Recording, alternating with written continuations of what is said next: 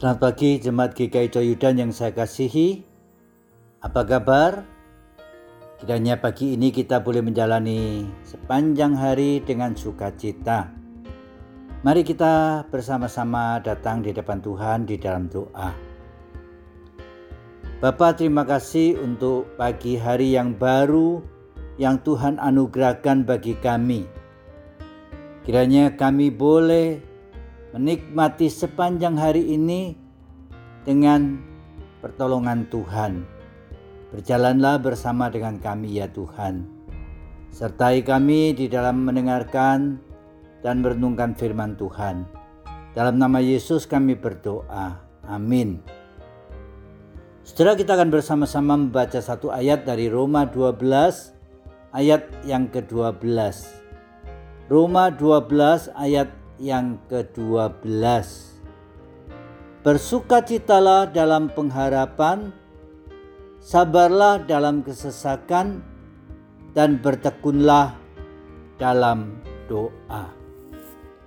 Saudara-saudara yang terkasih di dalam Tuhan, tema kita pagi ini berbicara bersukacitalah dalam pengharapan.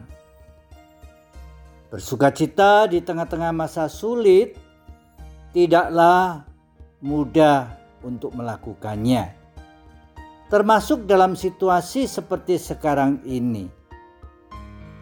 Sukacita seperti apa dan yang bagaimana yang perlu kita miliki?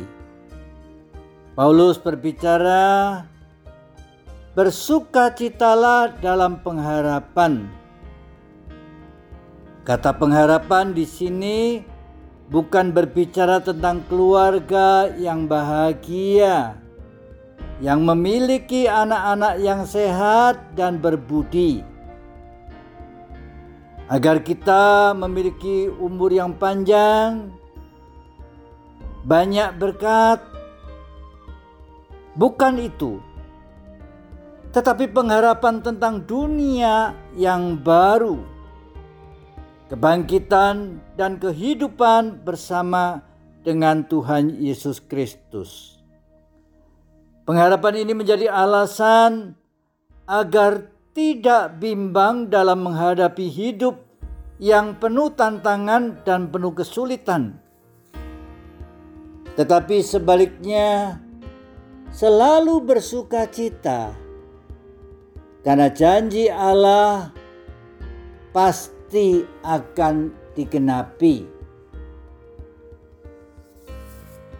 Demikian juga kesengsaraan atau kesesakan.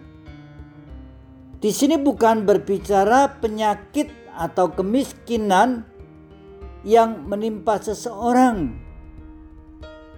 Penyakit dan kemiskinan memang dapat mengguncang iman dan hal itu tidak dapat dipisahkan dari kehidupan orang percaya.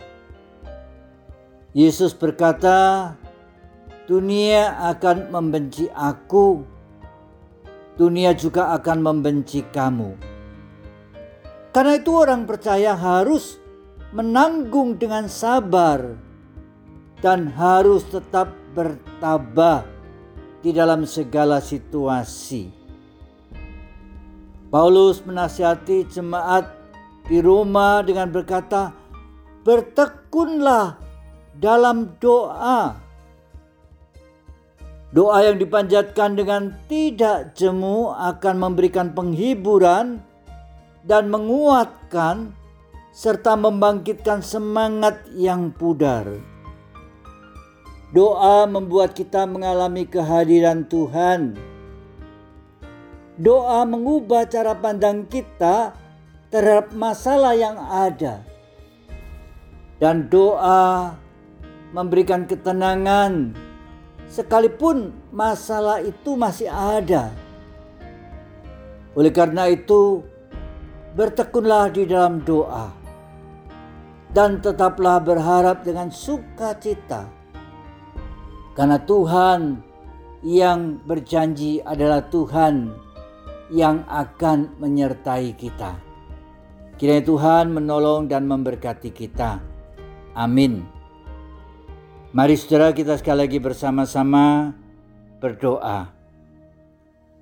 Bapa terima kasih kiranya sepanjang hari ini Tuhan menolong kami supaya kami dimungkinkan untuk tetap menjalani kehidupan suka duka di dalam kelancaran maupun banyak rintangan dengan selalu bersuka cita dalam pengharapan. Terima kasih Bapa. Inilah doa kami. Dalam nama Yesus Tuhan kami kami berdoa. Amin.